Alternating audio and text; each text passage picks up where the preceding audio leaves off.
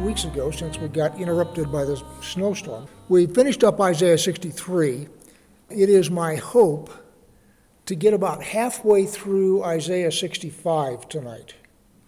And then we'll finish up Isaiah next time. If things go really fast and we get halfway, we'll just quit because I'm not prepared to go any farther. So in Isaiah 63, I want to pick it up in verse 17, and that'll give us a run into Isaiah 64. So Isaiah 63, 17. O Lord, why do you make us wander from your ways and harden our heart so that we fear you not? Return for the sake of your servants, the tribes of your heritage. Your holy people held possession for a little while. Our adversaries have trampled down your sanctuary.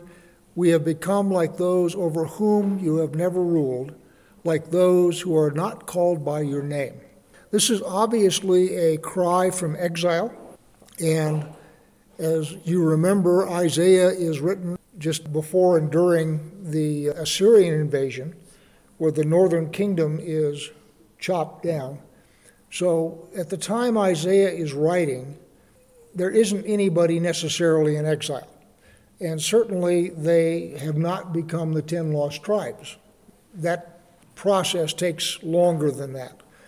So what Isaiah is doing is writing about what I'm inferring here are the 10 lost tribes before they become the 10 lost tribes. And he's talking about them from so, so far away in time. They're also far away in distance, but mostly in time. And in verse 17, why do you make us wander from your ways and harden our hearts so that we fear you not? So the idea here is that as a part of the process of exile, they are going to have their hearts hardened so they will lose track of who they are. In other words, they will lose track of the fact that they're Israelites. And then in verse 19, we have become like those over whom you have never ruled, like those who are not called by your name. The idea is the process of exile has sent these folks so far away, both in space and in time, that they have completely lost track of the fact that there were at one time Israelites. And as I said last time, this is a two house congregation. So this congregation believes that there is Israel out there somewhere that doesn't know that it's Israel. They may be Baptists or Presbyterians or whatever, and they're out there and they have no idea that they are, in fact, descendants of Israel. And so this sort of feels like a rhetorical cry from exile in the future. So now, as we go into 64. I'm going to pick it up at verse 63, 19, and then just read down into 64 because the whole thing flows. We have become like those over whom you have never ruled, like those who are not called by your name. Oh, that you would rend the heavens and come down, that the mountains might quake at your presence, as when the fire kindles brushwood and the fire causes water to boil, to make your name known to your adversaries and that the nations might tremble in your presence.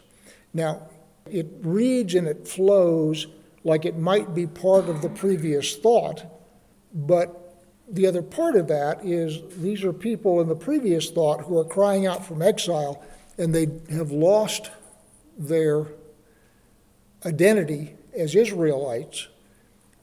So for them to be calling on him to come down as obviously, metaphorically, he came down on Sinai.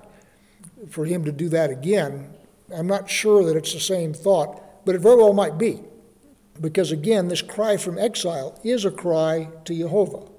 So that cry could certainly remember the events at Sinai.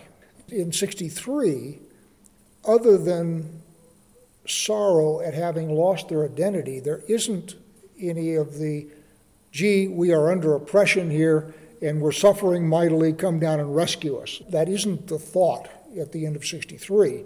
The thought at the end of 63 is we've become some other people rather than who we really are. Whereas in 64, it's a cry for God to show himself powerful to the nations. Verse 3 When you did awesome things that we did not look for, you came down, the mountains quaked at your presence. From of old, no one has heard or perceived by the ear, no eye has seen a God besides you, who acts for those who wait for him. So the idea of Jehovah God doing things that they did not look for, again, we're talking Sinai at that point. They were gathered around the mountain, but they didn't know what was going to happen. And the fact that Moses led them out there and assembled them around the mountain, they had seen the plagues, and certainly they had the pillar of fire by night and the pillar of vapor by day. So they knew the presence of God, but standing at the foot of the mountain, they didn't know what to expect until it happened. So I see this first part of Isaiah 64 as calling back to the events of Sinai. So, verse 5 You meet him who joyfully works righteousness, those who remember you in your ways. Behold, you were angry and we sinned. In our sins we have been a long time. And shall we be saved?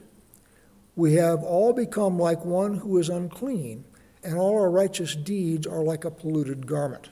So, one of the things, obviously, that goes on throughout the prophets Isaiah, Jeremiah, Ezekiel all of them talk about the fact that exile is a consequence of sin and going after other gods and falling into violence.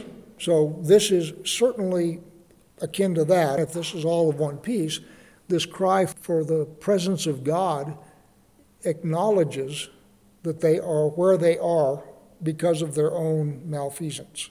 Now, this verse 6 we have all become like one who is unclean, and all our righteous deeds are like a polluted garment. That gets quoted all the time, and I will suggest that it gets misquoted and misused by much of the Sunday church. And the idea, as it is used today, is you can't please God by your behavior. All of our righteous deeds are like filthy rags. And much of the Sunday church has put the Torah away and has given up trying to walk in the ways of the Torah because they see that as not a wasted effort, but as an attempt to deny the grace of God by substituting works righteousness for the gift of righteousness. And this is one of the poster scriptures that is used to justify that behavior. And this is talking about Israel who has fallen to such a state that God has seen fit to exile them. God is very long suffering. And you read in the prophets over and over, it says, put aside your ways, get rid of your idols, Start doing justice and pursuing righteousness, and everything will be fine. God says this over and over. So the idea that God isn't impressed by your good behavior and your good works is not scriptural. He is impressed by that. In other words, He wants you to walk in His ways. He wants you to do the things that He told you to do. He wants you to be obedient to His word. And your attempts to do that will, of course, be imperfect. But if you are trying to do that with a good heart, He can figure it out, and the grace of God will cover your lapses. The problem that was going on at the time of Christ, which is obviously when most of the New Testament was written, the Pharisees had come back from the Babylonian exile. So the Pharisees had the benefit of the books of Jeremiah, Ezekiel, Isaiah, Amos, all those things, and they all understood boy, you went into exile because of idolatry and, and not doing the things of God. Okay, we're back in the land. So we are going to punctiliously tithe mint and cumin. I mean, we are going to do the law to a T. And what Yeshua says to them when he goes through them, he says, guys, you're doing the form of religion but in fact, your business practices and your social practices are oppressive and violent. Matthew 23 23. This is Yeshua speaking. Woe to you, scribes and Pharisees, hypocrites! For you tithe mint and dill and cumin, and have neglected the weightier matters of the law, justice and mercy and faithfulness. These you ought to have done without neglecting the others.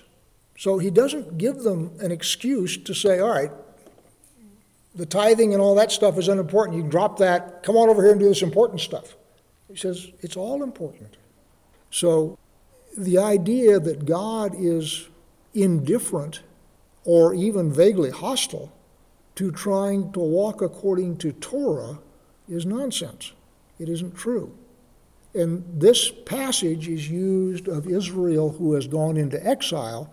And the reason they've gone into exile is because of idol worship, injustice, violence, oppression, sharp dealing, all of those things that, with the exception of idolatry, wind up getting the generation of Yeshua sent into exile also. So, as I say, I think the Sunday church misuses that passage of Scripture to excuse a neglect of the Torah. I'm not preaching against grace at all. Grace is the thing that caused him to send Yeshua. Grace is the thing that allows Yeshua's blood to cover our sins. That's all true. But the wicked will still exist. One of the things that happens at the great white throne is the books are open and everybody's judged according to his works. So, uh, Revelation 20 and 11. Then I saw a great white throne and him who was seated on it. From his presence, earth and sky fled away, and no place was found for them. And I saw the dead, great and small, standing before the throne, and books were opened. Then another book was opened, which is the book of life. And the dead were judged by what was written in the books, according to what they had done. And the sea gave up the dead who were in it, death and Hades gave up the dead who were in them, and they were judged, each one of them according to what they had done. Then death and Hades were thrown in the lake of fire. This is the second death, the lake of fire. And if anyone's name was not found written in the book of life, he was thrown into the lake of fire. Works matter, they're important. I completely agree that it is by the grace of God we are saved. And the only point of this whole riff is my disagreement with much of the Sunday church, which says that the Torah is done away with and that doesn't matter anymore. What matters now is grace. So, verse 6 again now. We have all become like one who is unclean, and all our righteous deeds are like a polluted garment. We all fade like a leaf, and our iniquities, like the wind, take us away. So, what takes them away? Their iniquities take them away. Whose fault is it that they got taken away? Their own fault. Because remember back in the Torah, in Deuteronomy, the Song of Moses, one of the reasons for the Song of Moses is that God tells Moses that a time is going to come when they're going to fall away from me, and I am going to bring disaster upon them. And the thing they're going to do is they're going to whine at me and say, This wouldn't have happened if you had been faithful, God. God, you've been unfaithful.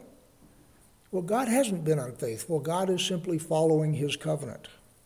What is being acknowledged here in Isaiah are these people who are in exile acknowledging the fact that they have been swept away because of their own iniquities.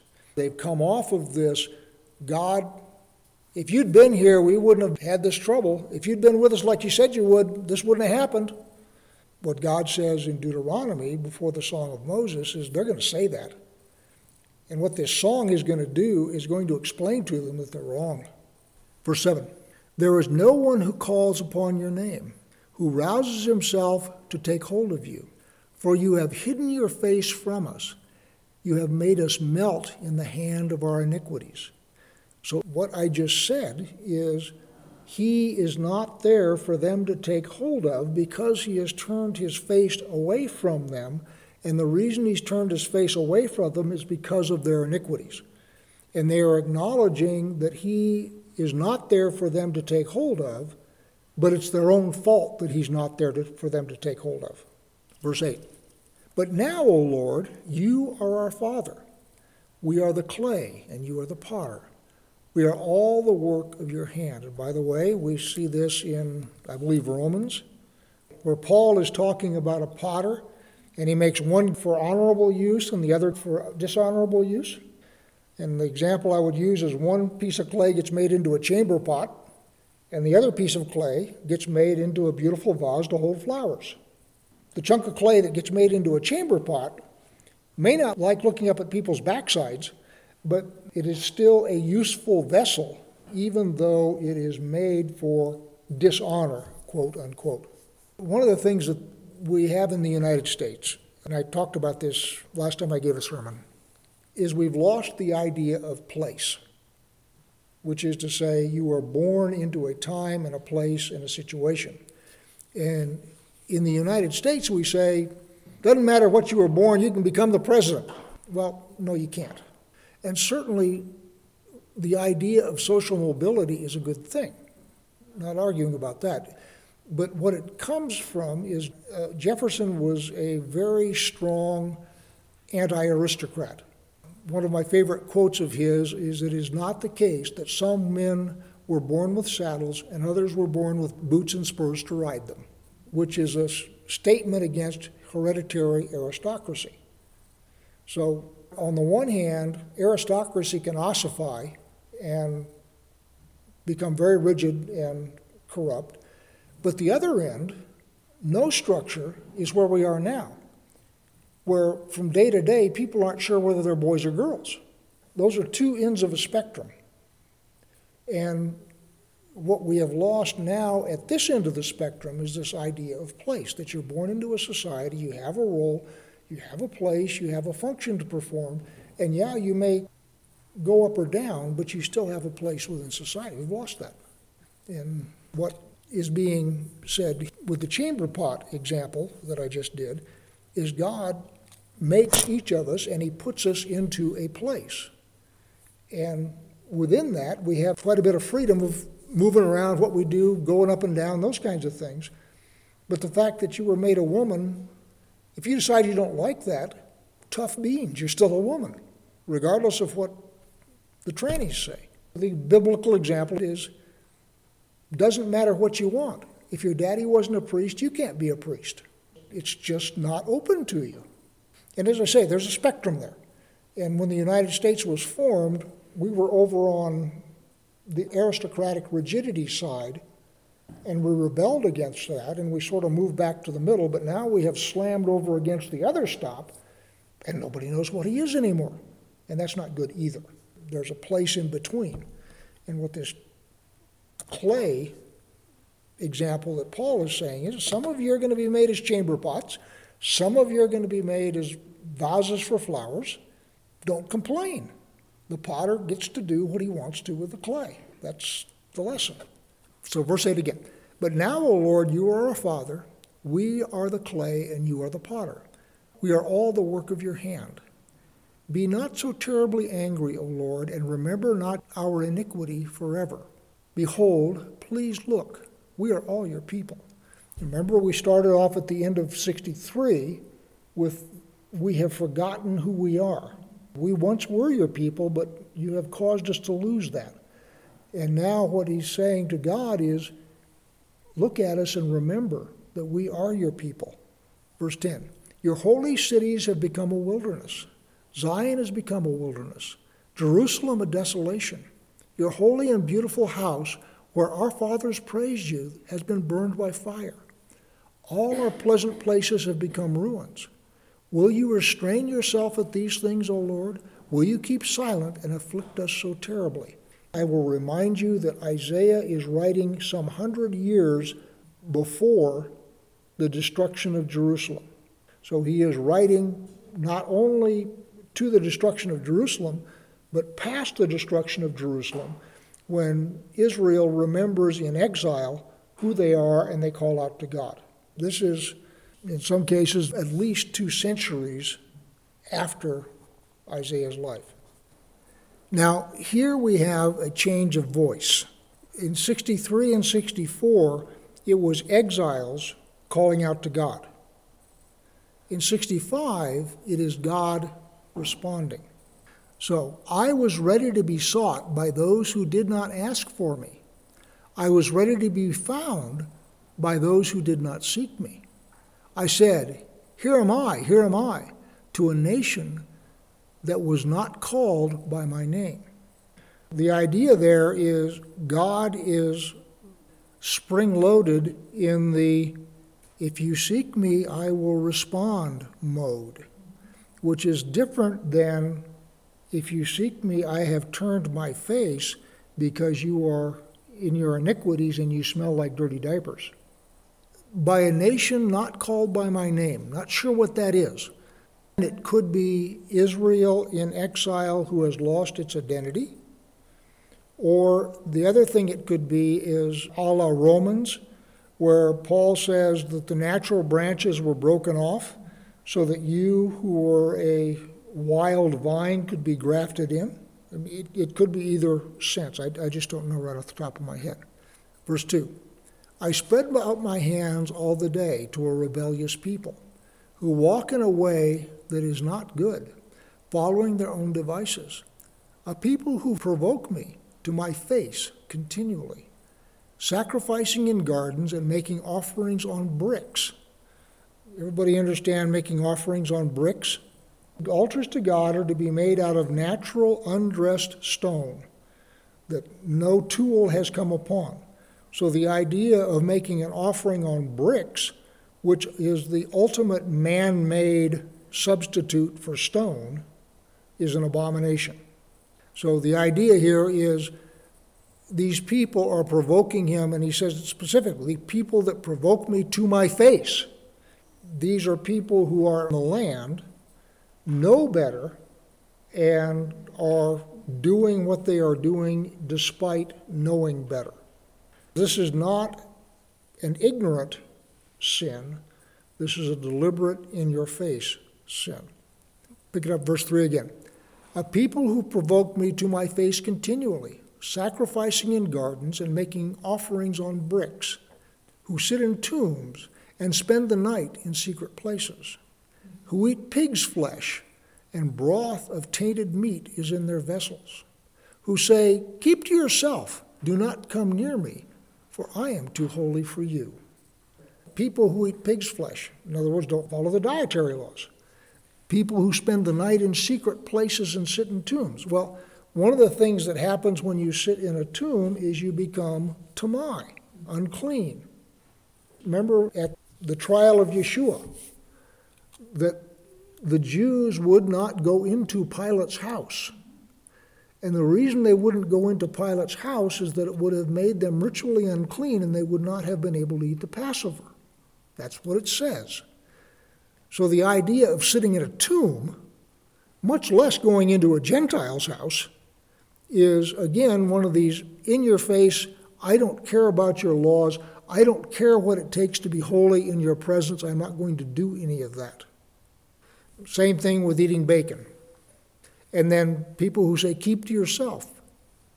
Do not come near me, for I am too holy for you. That I don't understand unless they have gone completely over into paganism. One of the things that was kind of a thing in the 60s and 70s is people would go chase after Eastern religions and they were seeking a sense of holiness, but not from the God of Abraham, Isaac, and Jacob. So they were doing their mm and all that kind of stuff, and they were thinking themselves holy. That may be what's being spoken of here. So again, verse 5 who say, Keep to yourself, do not come near me, for I am too holy for you. These are a smoke in my nostrils, a fire that burns all the day. Behold, it is written before me, I will not keep silent, but I will repay.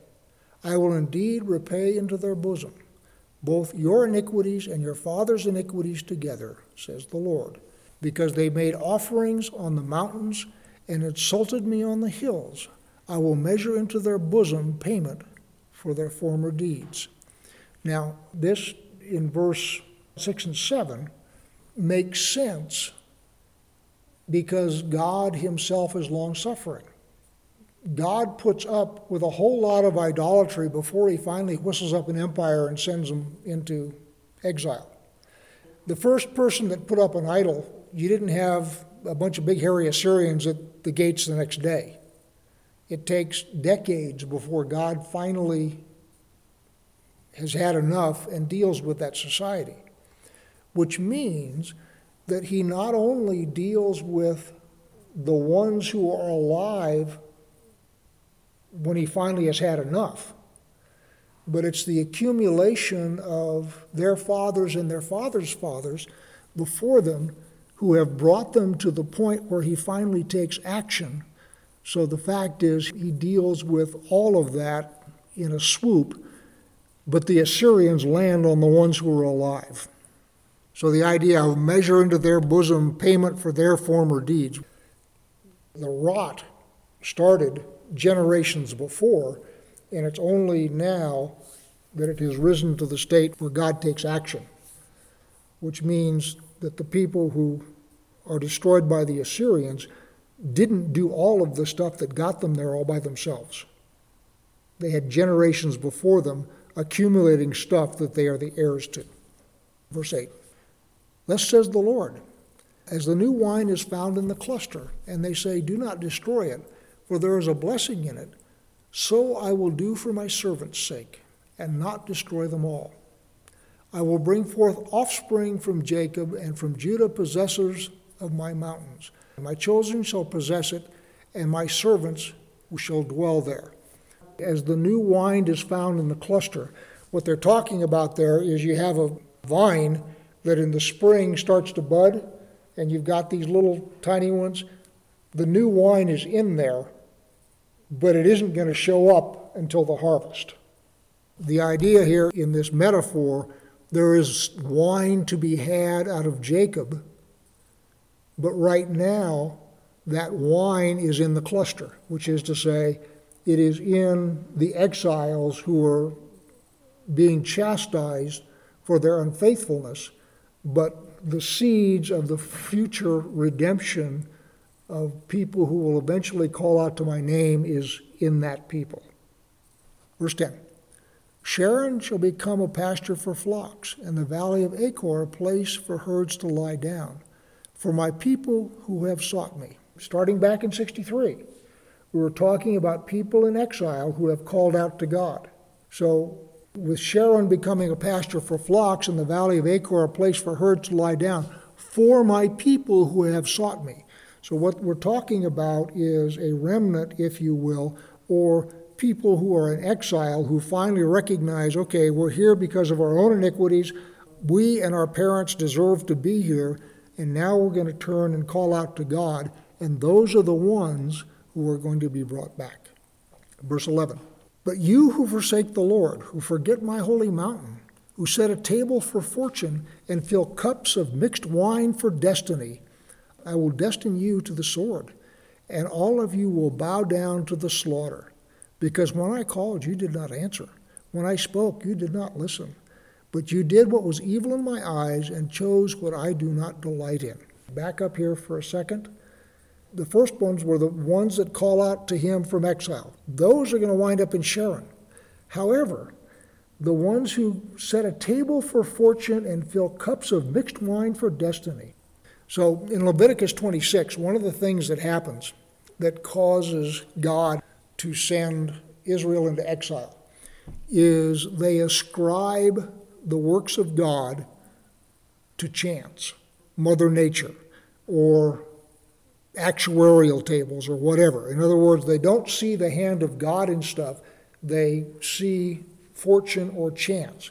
So here in Isaiah, when he says, Those who set a table for fortune and fill cups of mixed wine for destiny, what he's talking about there is people who have ceased to give glory to God for the things that happen. They've instead ascribed everything that happens to chance or randomness or whatever. So, what they're doing is they are setting a table for fortune and they fill cups of mixed wine for destiny, which means that they are worshiping chance. Can anybody see evolution? So, the idea that all of this is somehow simply a product of random chance is what is being spoken of here in Isaiah. And he's saying those who set the table for fortune and mix a cup of wine for destiny, those are not going to come back and they are not going to be in Sharon because those people tick me off. That's what he's saying there. I think I'm going to quit. Someone like to close in prayer.